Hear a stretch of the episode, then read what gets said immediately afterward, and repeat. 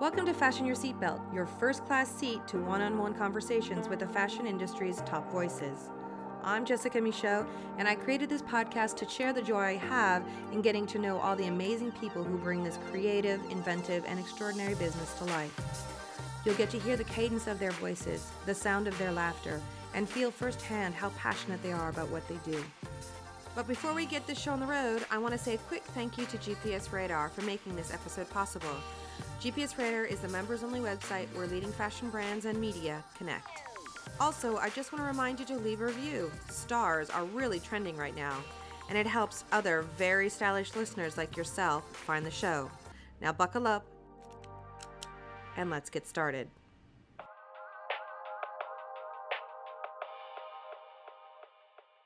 Hello, loyal listeners. We are back from our holiday break with a great interview with designer Glenn Martens. He is the creative director of Y Project, and he is one of the most talented young designers working in Paris today. His Spring Summer 2019 show was a seminal collection that beautifully underlined the real breadth and width of his conceptual creations that have their foundation in streetwear, but their execution is of a couture level. Born in Bruges, Belgium, Glenn was not one of those designers who dreamt about fashion from an early age. Instead, he studied interior design and just by happenstance ended up applying to the prestigious and renownedly rigorous Royal Academy of Fine Arts in Antwerp, where, in the end, he would graduate at the top of his class. From there, Glenn landed a gig as the junior designer for the women's wear pre collection at Jean Paul Gaultier.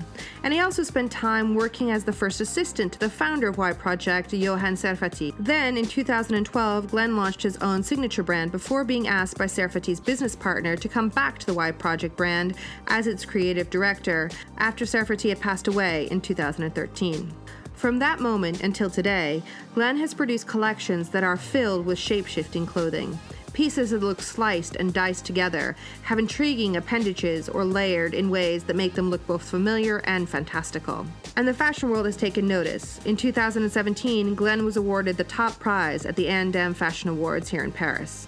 I spoke with Glenn just a few weeks before he presented his latest menswear collection at Pitti Uomo in Florence, foregoing a Paris show for the prestige and honor of presenting his collection in an arena that celebrates the best that menswear has to offer. But what I love most about Glenn is that neither his growing fame nor the number of accolades he continues to receive have gone to his head. He's just a great guy that you'd be happy to grab a beer with and talk the night away.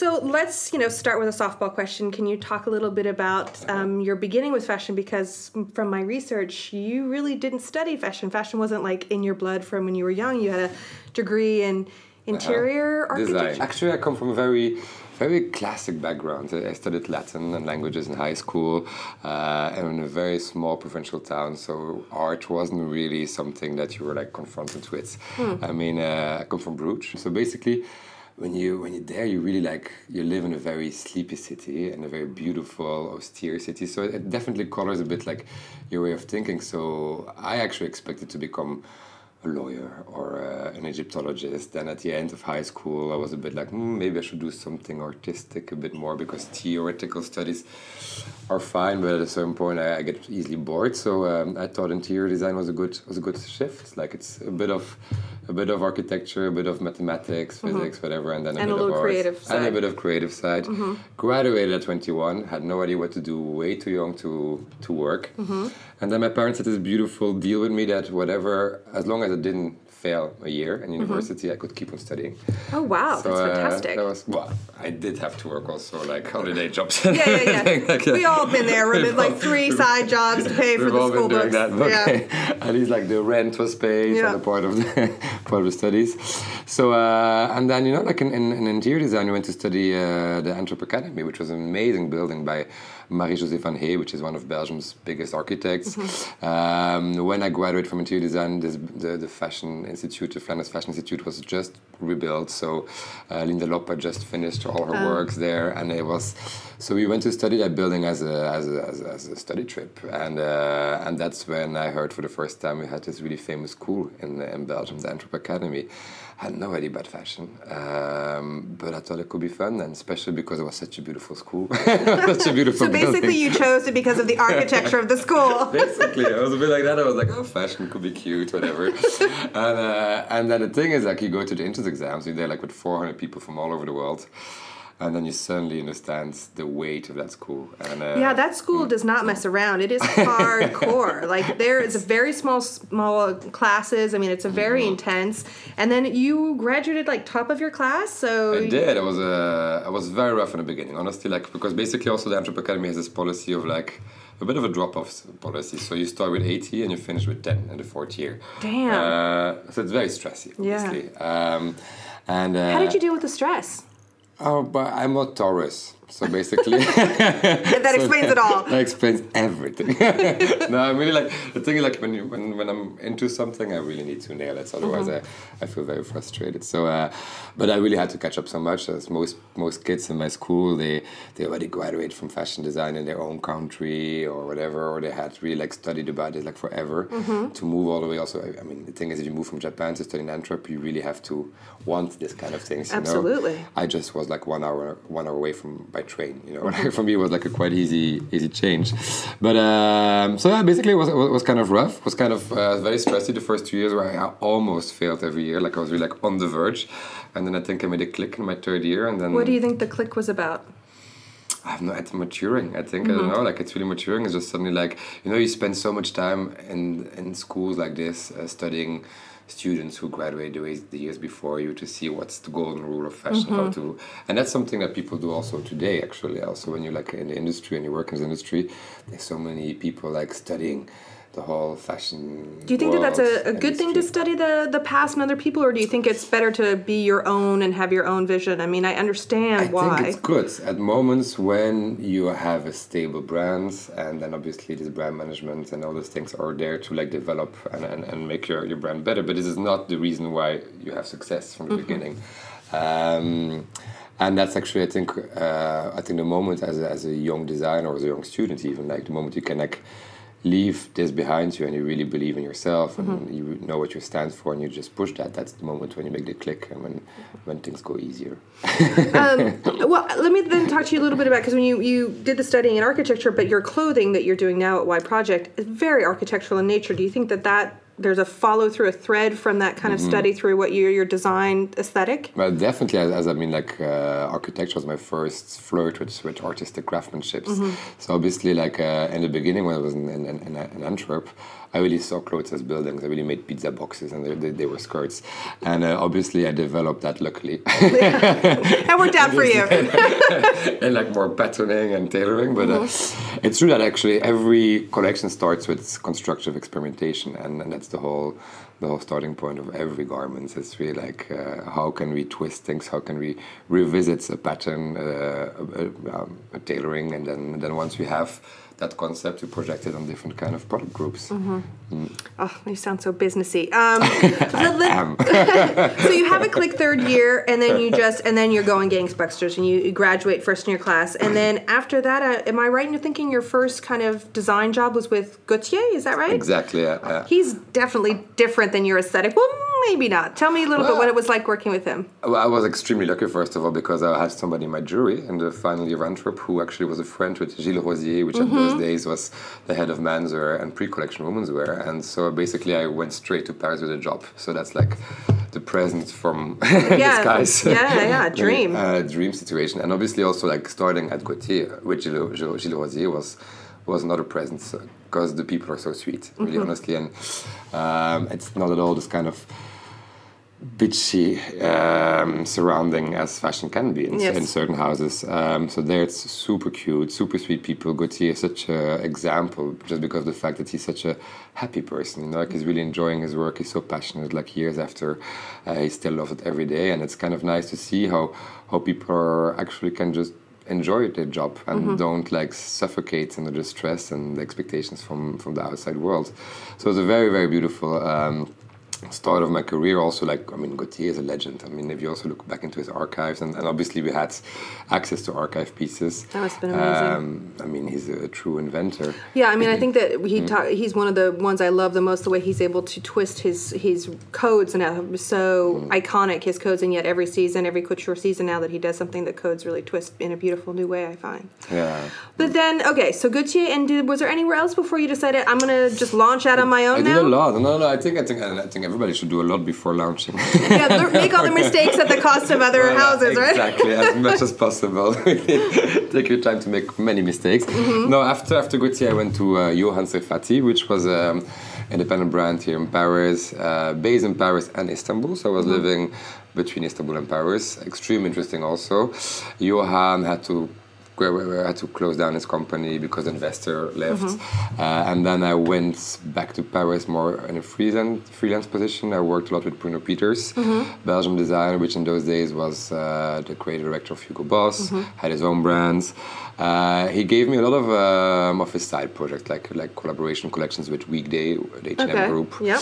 Uh, then he started his brands, uh, Honest By, Mm-hmm. which was the first transparent luxury brand in, in the world. So Yeah. actually everything was fair, ecological, good, certified, transparent also. So I designed those first uh, collections. Was that important? Have you made that a, a kind of a cornerstone for you? Is that important for you? This ide- idea of transparency and sustainability? I think Yes. definitely it's part of luxury. Obviously Mm-hmm. today I think it's I think we should all embrace that. I mean like we can't be a luxury brand if we don't take care of the future. yeah, it seems like a no-brainer to me. Yeah, absolutely. and also like I mean obviously like um, producing in Europe will be more will be more costly, but Mm-hmm. that's part of luxury also, isn't it? And I think at least you know that your clothes you're wearing are are fine. And, Yeah. um, And so not the cost of transport and all that good all stuff. those kind yeah. of things, of Yeah. course. But uh, no, Bruno was definitely an eye opener, and, uh, and and also Bruno was also the person, thanks to that person, that actually started my home brand because Mm-hmm. uh, with the weekday collaboration we did a basic collaboration as as you would have Karl Lagerfeld for for H and M in those Mm-hmm. days. Um, he actually gave me eighty percent of the of the income because actually that happened in the period that she was taking sabbatical, Mm-hmm. and basically that contract was signed, so he had to do it. And Mm-hmm. um, so I was a ghost designer um, for these collections, and, and, and thanks to that cash that he gave me, I, I started my own brand. That's so generous. That's so generous. And then, so your own brand, your signature brand, three seasons. Yes, you did for Yeah. on your own, right? And so I thought about that when I saw that because I know when I have talked to Dries Van Noten, he said when you start your own brand, it's not the problem isn't your first or your second or your third collection. It's after that. It's like after you like all of your friends you've used all your friends to help you you know set up your show. And it's when you get to that third collection where it's things the wheels start to kind of you know stick a little bit where you get have to be creative. Can you talk a little bit about those three seasons and then um, and then the decision to to move over to y project Well, I mean, honestly, it's it's the worst. It was the worst. No, the, not the worst. Was the heaviest or the hardest time of my life, I guess. Like having your own brand. I mean, basically, if you don't have a proper income or family of resources, if you don't have really good connections in the industry, it's it's very difficult. And I was all by myself. Uh, with two, three interns doing production, press, uh, I mean sales, all the kind of things together, the patterns. So obviously you have to be in all fronts. Um, it's extreme, and indeed, like I think the most exhausting thing is actually to ask favors all the time from everybody. This is this is uh, deadly, especially after like three seasons. exactly exactly. It's that three season kind of pain point. Yeah yeah yeah. Constantly have to ask favors or constantly constantly like so uh, i mean it worked quite well. I mean the thing was like we, we had like around 15 stores. We had good stores opening ceremony all, all this kind of stores. Uh, very good press. Uh, the thing was that's the moment when y projects uh, rang at my door and were like okay do you want to take over these brands and And what what is that decision process like? What where you like I've run out of favors or what is the where's bit- the It's a bit that actually. I mean, like it was a small company, but at least there was CEO there. There was like five people in the team, hired people, um, so Salaried people. salaried people who were supposed to be working late also because we're paid for it. I know there's a lot of guilt around that. I know, I know. so um, so basically that was it. It was just like okay, am I'm continuing myself Am I also like I mean like I was cutting my patterns on my bed. You know, my, there were my interns on my bed, like whatever, like.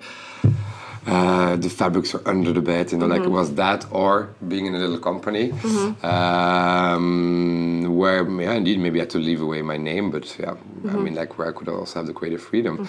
Then the thing was, like, I completely underestimated the whole idea of Y Project also because Y Project was was a very um, sensitive brand as Johan, the, the Y, Yes. y Project, the original designer, and Yes. also Johan Serfaty, which who I worked years with before, earlier. yes. Um, he passed away, so there's definitely no, uh, there's no uh, elegant or beautiful, cute way to take over brand and morning. Yeah. Um, so you really have to. It's super sensitive. I mean, the team is, is in mourning. The people who are buying, your customers are mourning. Mm-hmm. Um, so basically, yeah, uh, I was very tricky, and the thing was like out of respect for Johan and the whole surrounding, we decided to do a very slow transition in the beginning. Yeah, let's talk about that transition. How do you pace that out? How do you feel co- comfortable, especially in such a delicate situation? Well, I really started from his world in the beginning. The thing was like Johan had a very specific, um, yeah, artistic vision. It was very much projected to his own personality. He was a fitting model from for his brands.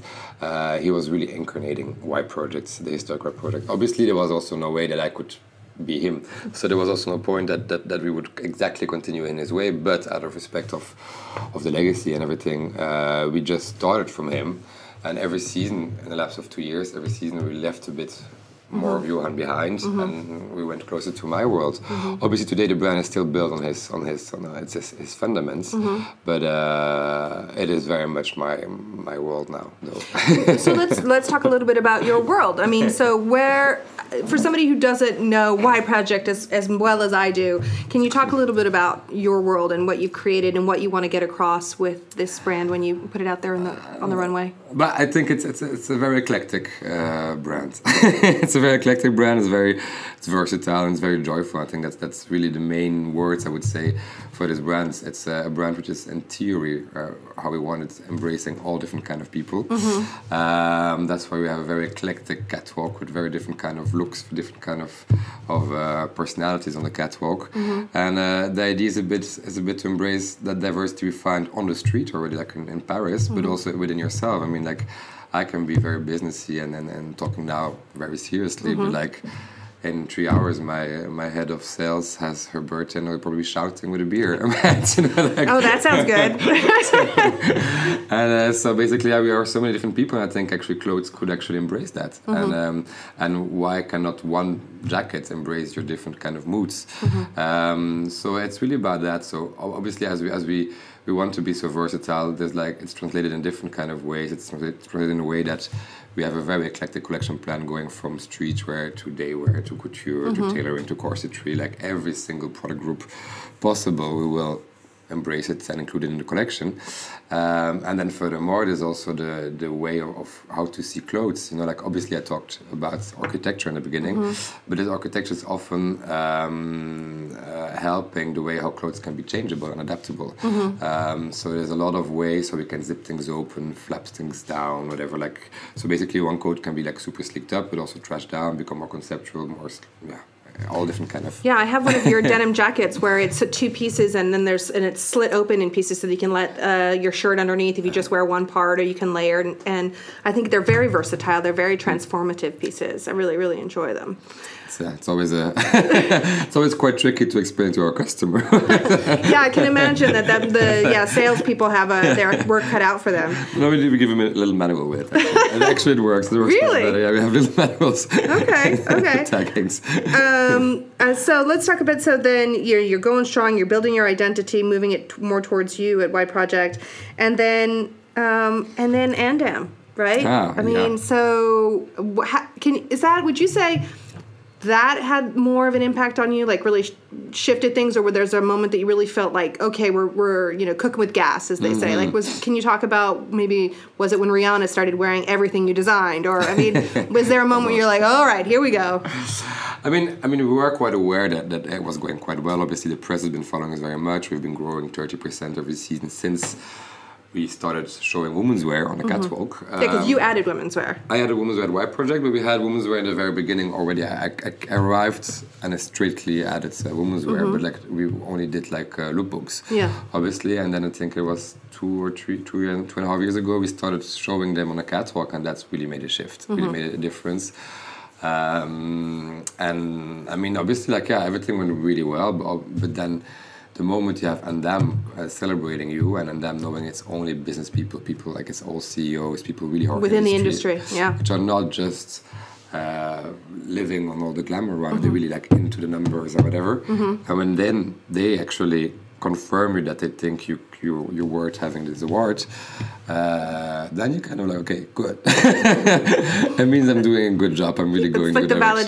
validation of the industry. Yeah, Yeah, I wouldn't like- say it's like the Oscars, although it's pretty in Europe. It's pretty It's- it's- it's- it's- close. It's close, but we, I mean, but it's just that it's it's very impressive people. You know, Mm-hmm. like I mean, I think both LVMH and Andam are very impressive awards. Mm-hmm. Uh, but the LVMH award is of course more orientated on, on, the designers Mm-hmm. and who, who also are in your jury.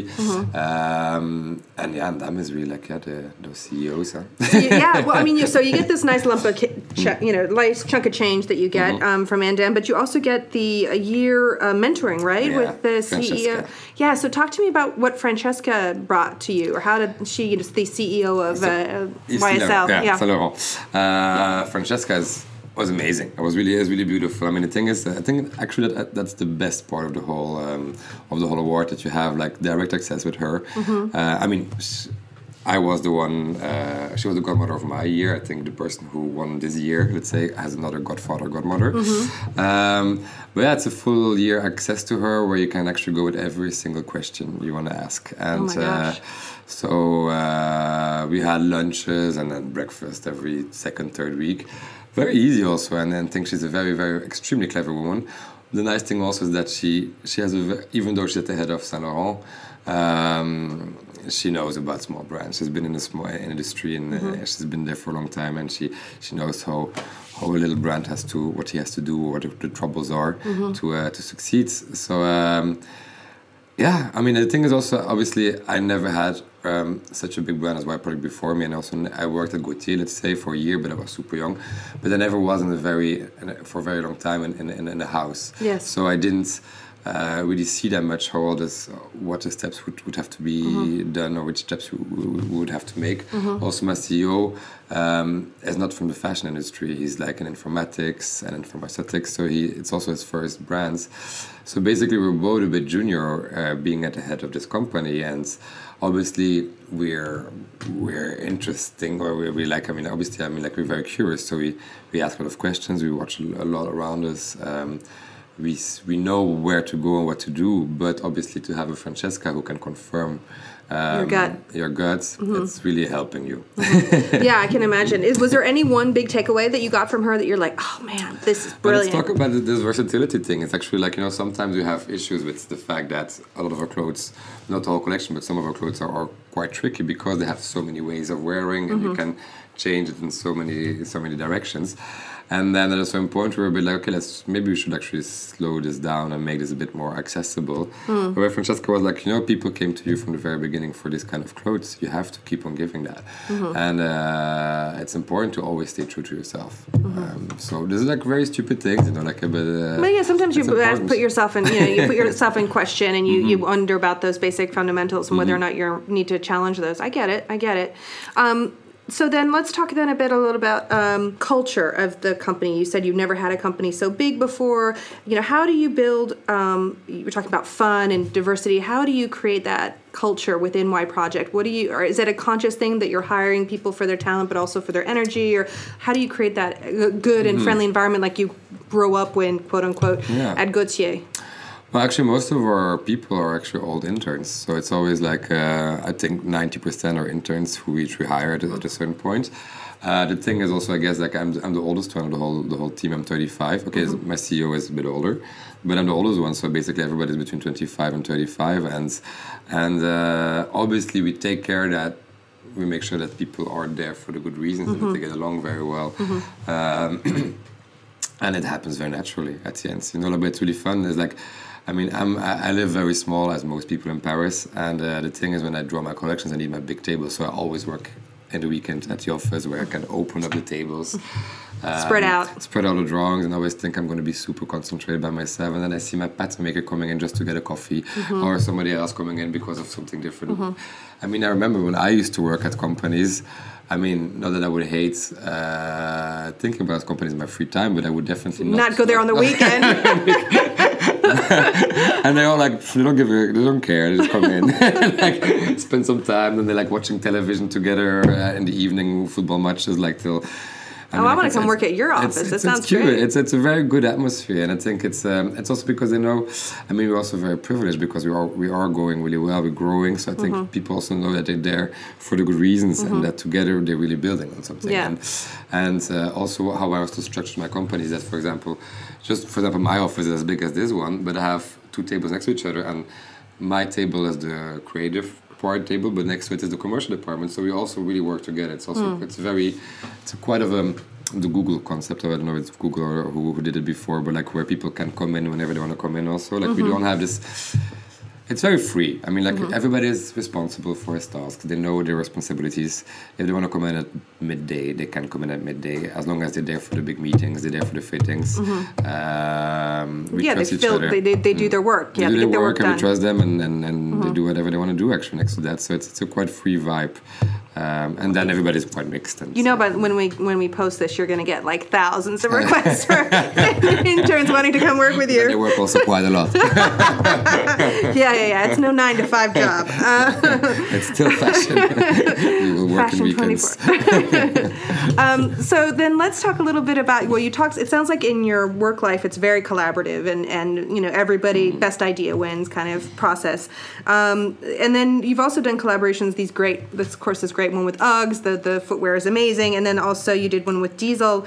Um, what do those kind of collaborations do for you or bring to you? I mean, besides maybe a cash influx, I don't know, but yeah, uh, of course the cash is always part of the deal. but um, I mean, like Ugg, Ugg for us is like really collaborations like with, with other brands for Y Project is only something I would do uh, when I really feel it's exciting. It's first for two reasons. Reason one is when it's a product that I can't develop myself because is too complicated. For mm-hmm. example, sunglasses. Yeah. Uh, this is something which, which I don't think you can produce yourself. You have to work with a, with a partner for that. Uh, or it's like a product which is really exciting. And I think Ugg was really exciting. I mean, I, a lot of uh, proposals. I'm not going into it because I just don't want to be the other designer doing the other collaboration with that brand again. Mm-hmm. Um, with Ugg, I mean, it's it's such an uh, that's such a legendary mm-hmm. uh, shoe, and also the it's a very honest shoe. I think it's like um, it's invented for, in the 70s for surfers, so they wouldn't freeze down their little feet when they came out of the Pacific, Pacific Ocean. Mm-hmm. Uh, and actually, that, that that that form follows the concept. I mean, yes. it's really like it's to heat up your feet, and it's not really the importance, not the beauty of it. And mm-hmm. then then of course, then then you have the challenge like how can I own this mm-hmm. legendary yeah. Yeah, make it your own, absolutely. and uh, so I was really triggered about it, about that concept and about the idea, and that's where where where I went for it. I think also that's also like the nice thing about YProject at this stage is that we um, I mean we are still very independent and we don't have to fulfill all the commercial cases so we can still really go for challenges and for fun and mm-hmm. for for things we really want to do. Mm-hmm. um, I think when you have a, when you have a bigger brand yeah you have this whole management department it becomes a bigger piece. yeah lots of lots of notes let's lots say. of notes. yeah. So yeah that was that was that was and then Diesel was a very different thing. Diesel was really more for me because it wasn't really Y Project it was independently from Y Project honestly, like Diesel was is one of these brands which is as legendary as Ugg, obviously. And mm-hmm. the thing is, like, I remember um, in, the, in, the, 90s when I was in Bruges, in my little provincial town, I think the, the, Diesel campaigns came into the magazines, and you had like gay people in there, you had minorities being celebrated, mm-hmm. and Renzo with Diesel was for me really the first person who really opened up problem zones to all different kind of uh, ladders of society. And, and, and I would never had uh, been confronted with those issues if I wouldn't have had the diesel campaigns. And I would never have thought about it when I was mm-hmm. like a, a, teenager.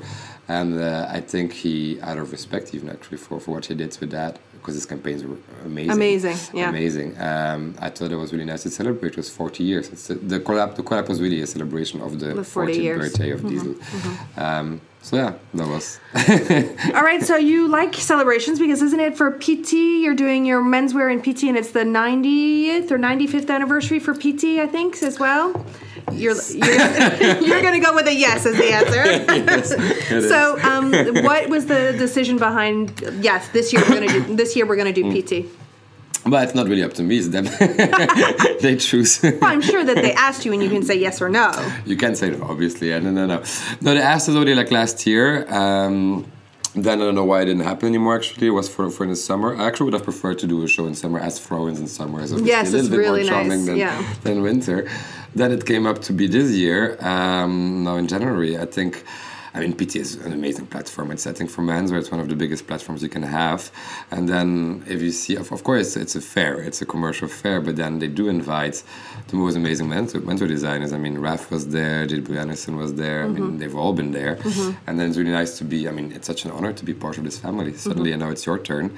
Then next to that is also, it's also Florence again. It's like one of the most enchanting towns of the world. Um, and they give you actually carte, carte verte or say Yeah, this, and, and, yeah. and, they, and they also have the key to Carte, every, carte blanche. Oh, carte blanche, yeah. Carte verte. I'm like, sorry. English green cards, whatever. Yeah. But uh, carte blanche, yeah. So basically, um, and they have the key to the city. You can go anywhere. Honestly, like it was amazing. And so Francesca, which is one of the heads of, of Pitti, uh, she was asking me like, so what do you like with Y Project? I'm like, oh, Y Project, we're a bit historical. uh, We like historic references. So I'm like, we like churches, castles, and then I've been seeing like I've been there twice for two, for, for two days. Every palazzo in the town I saw, and everything is, as an option. And is that and is that inspiring the collection, or was the collection already pretty well on its way before the Pitti thing No, came I, about? I was definitely much on its, on its way already, but it's also funny because you go there, you visit like yeah, churches, whatever, like next to Giotto, and actually you don't really give a shit because Mm-hmm. you're actually thinking about uh, your catwalk and your models and backstage. But How's uh, all gonna work? Yeah, yeah, yeah. you are like surrounded by the most beautiful art Uh, and Florence is one of my favorite cities. Yeah, it's gorgeous. So, uh, but no, but I've seen a lot of amazing things. No, no, but the, the collection was, was definitely already drawn. The whole idea was more like how. I mean, it's also such a nice platform because we're the only real show during the whole uh, the whole that whole period. People who come to see the show um, at Pitti. They're much more relaxed, I guess, mm-hmm. also than doing It's a a show totally in, different in atmosphere. Milan, Paris, or London, and they're they're ready for, for an experience, uh, which mm-hmm. I don't think you want to do when you're in Paris and you have your tent show every day. You Yes. just want to go to your show, see the thing, And get out. Yeah, and get out to the next so one. there it's really like um, I think it's the only time you can actually do this such kind of thing. So we we we're envisioning something. But I, I mm. want to take one step back and go and talk about your spring summer 19 collection because, well, I know mm. you introduced bags in that collection and the mm-hmm. jewelry was amazing as well as if we're talking about accessories. But I thought that collection was exceptionally well done, like from top to bottom, like but from the from the the set to the clothing to the accessories to was um made the top of my list of the of the shows of the fashion of the fashion season. What um did you, do you have any sense like oh yeah this one we it's the full deal like we got it or or you have no idea until you see the reviews and everyone's just like oh my god because I'm not the only one to think that it was a fantastic show. I'm always extremely stressed after the show, and I'm always like unbearable. Well, not unbearable. I'm just very in myself. I'm not too talkative to people until I have the reviews. Mm-hmm. You never really know. Basically, it's really true because the thing is also like. Uh, I mean, I'm backstage. I'm also like, I'm with Ursina, we're doing all the styling, and we really like to be on the styling. So I'm touching every single model 20,000 times. I, have, I, I- literally have sore legs the next day because I've been on my knees up and down, up and down, like 200 times in one hour during the head of the show. My hair is like wet from sweat. I'm disgusting. Everybody comes to say hi. and you're like, don't touch me. no, no, I really, I, it's really, it's, it's always a bit of a, a giving birth in some kind of way. But um, so no, I'm not aware of it. I'm really too much in my own world and too much in the backstage. And uh, obviously, just that, that, that one second you spend front stage saying hi to people. I mean, so many things go in your head that you're not really aware if people are really. Yeah, are they really happy or not? I mean, like it's it's it's um it's a very uh, absurd situation. This show moments. Um, so obviously, like yeah, when when you- when you get these reviews and then then then yeah, then suddenly you start loosening up and uh, and feeling the happiness coming back. so, so no, I was very happy with this. Well, show. that was an amazing show. Thank you. um, I, I do want to touch a little bit on because the brand is is it, it's not a LVMH. It's not a you know it's not a inside of a big house and it doesn't have the backing of you know you know millions and 1000000s of. Of, of dollars in a giant company. Um, how are you using, let's say, social media and maybe influencers and uh, brand ambassadors or any of that kind of stuff to kind of build awareness for Y Project, maybe outside of the bubble of the of those of us who Mm-hmm. really are dedicated to fashion. I mean, I can only see it as a tool for a, a brand like Y Project. Uh, no, but actually, we're not doing this whatsoever. We're really like very independently in that. The thing is also we have no budget for that, as you say. Like we, we're we're we're we are growing, but the thing is, like a company in growth is always a company in difficulties, obviously, because you always have to Yeah, uh, yeah. reinvest or whatever. Uh, I mean, everything was, was yeah. It's it's just always a, a massive. Every season is a new chapter and a new challenge, um, and uh, the thing is also, I think, what I really worked on from the very beginning is, is this. I really tried to make this kind of different identity of a brand, like something which is very open, but also a little bit enigmatic that not everybody can understand directly. And we, we try to to work very hard on our campaigns also with that. And and and I think then it's also as it's a very free brand. that is also it's very free. I think it's also nice that people from very different backgrounds embrace it and that's why i also don't want to focus on a certain celebrity or, or try to push uh, instagram in one direction the, the instagram page we have is extremely diverse also we like post all different kind of things there's not one grid um, and and and the people we never i mean the people who wear our clothes um, as celebrities and influencers they they're people who come themselves and and, and, and they buy actually the clothes so uh, uh, or they borrow it from the press. Yeah. But we never, we never really. Yeah. Yeah, because no, because what I'm looking when I was looking on the Y Project and even your ins- Instagram feed there, it is very much pulling the imagery that has been created by other great Mm-hmm. magazines, fashion magazines out there. How they interpret your clothing um, is very indicative. How differently they interpret your clothing is very indicative of how you know versatile the brand is, and I think that that shows in, in what you post. That's so. what we try. Yeah. well, there you go. I got it. That's what we try. So, can you just talk? I know we, I know accessories is somewhere maybe you're pushing into now. Can you talk a little bit about, you know, where do you see the brand? The famous, you know, generic question. That one. It's a good question always. I mean, the thing is, that we're so lucky where we are right now. I mean, the thing is, uh, at this stage, it's an extremely calculated brand um, in the way that um, we are a very small team. Uh, We're in total we're 25, but that's all different departments. In the studio, we are seven, and they're doing four collections a year. So that's, a lot. That's intense. That's a lot. So that means that actually, when I give them the collection plan, uh, there's no place for plan B or for every single pattern that they start. They will have to f- they finish it and it will be on a catwalk, and we have like only five percent of failure in the collection. So this, yeah, it's and, and the moment a piece fails, let's say like um, in the process of making, it will be a gap at the end for the sales. Really, like it's a, because There's a trickle down. there will be like that, that, that piece we would actually would have needed because it's extremely calculated. The collection plan is like we have so many pieces. I can't because my team is that big. Uh, I can't afford having more pieces. If the slim fitted denim that season actually is failed because the factory failed it, uh, well, I won't have a slim fitted denim, and, and then my commercial will be will, will be pissed, suffer and then and everybody will And everyone will hear about it. and I will be the first one hearing about it. So basically, the first idea now is to enlarge uh, internally the whole company. I mean, like we did that thanks to Andam. Actually, we we were able to hire seniors in the commercial department and the production department, which definitely helps, of course. Um, now the whole idea is that we actually try to stabilize a bit or to like grow uh, inside of the studio, so we can have a bit more freedom for experimentation, uh, freedom for playing, for like discovering new things, and and, and yeah, and, and letting things also happen naturally. Well, no, well, no, I'm I'm, I'm over calculating everything, which is cool. I mean, it's also like a very good. Um, challenge. And i think that's it but I, th- I think after Pitti we will have opened all the different kind of product categories that we want to open uh, we'll have menswear shoes we'll have menswear bags also. Um, so no it's more about developing them and, and making them bigger. Um, and yeah. Okay. All right, one last question before I do my five generic fashion questions, and that is what do you do to relax and to get away from it all and recharge your creative batteries? Well, I'm, I'm quite uh, overactive, I have to admit. So actually, I'm not that uh, tired, and I'm also actually now in a good position that indeed we did grow. Uh, uh, in the company, so I don't have to be in my commercial department, like sending the mails or like re- revisiting the mails of how. So I have more plays now. For I I learned to delegate a bit.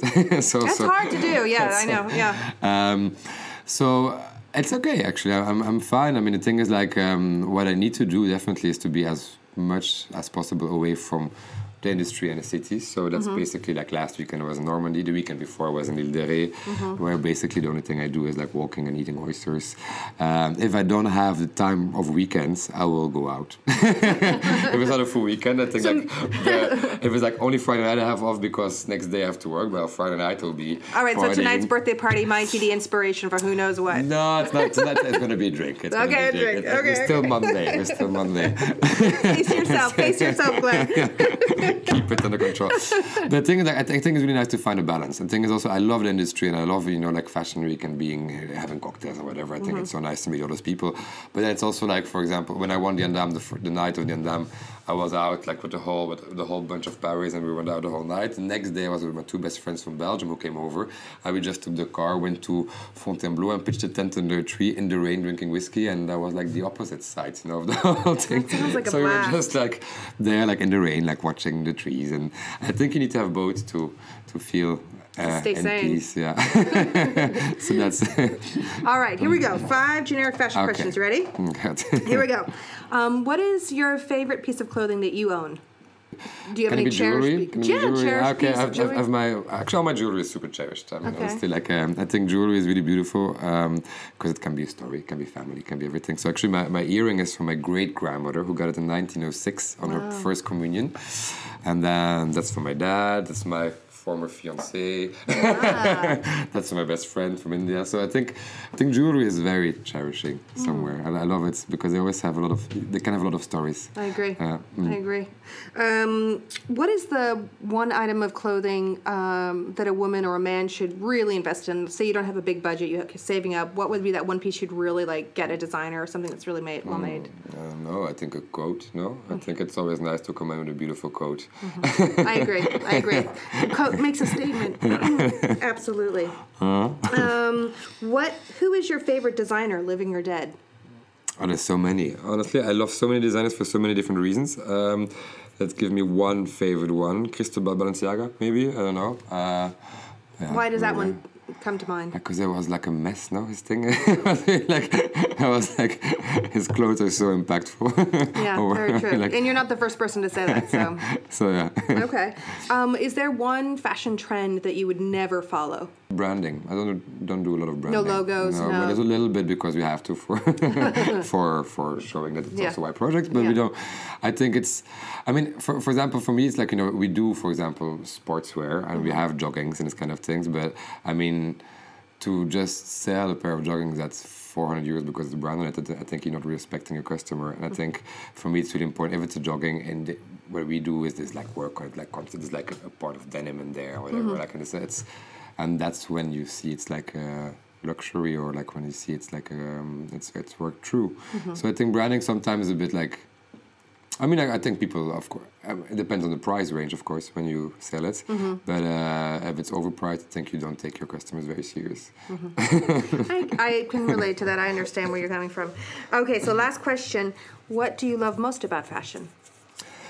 Oh, it's so inclusive. It's there's so many or inclusive. I don't know if that's a good word, but it, there's so many different factors uh, that you that are there that you have to like own and play with. I mean, it's it's a social factor, it's an artistic factor, it's a business factor, it's a it's a team. I mean, it's everything, and, and I think it's amazing how. Uh, how it's really a community situation already one, and then and then yeah, it's it's very diverse. You know, it is you, you have to be a bit schizophrenic, I think, or multi personality. Yeah, So, Schizophrenic for sure, yeah. to like go from one thing to the other, and then it's it, yeah. There's a lot of a lot of things to consider before, uh, yeah, making it. Glenn, this has been so fantastic. Thank you so much for coming and talking to me. Thank you so much for having me. Don't want to miss an episode of Fashion Your Seatbelt? No problem. Just go to iTunes or wherever you download your podcasts and click on the subscribe button. Then every new episode will drop into your feed automatically. No fuss, no muss. Fashion Your Seatbelt is made possible thanks to the wonderful people at Launchmetrics, the software company that is powering the fashion industry, and GPS Radar, the members only website where leading fashion brands and media connect in style. I am a member of GPS Radar, and I can tell you, as a journalist, it has made my work life run much more smoothly. Believe me, I know. I'm Jessica Michault.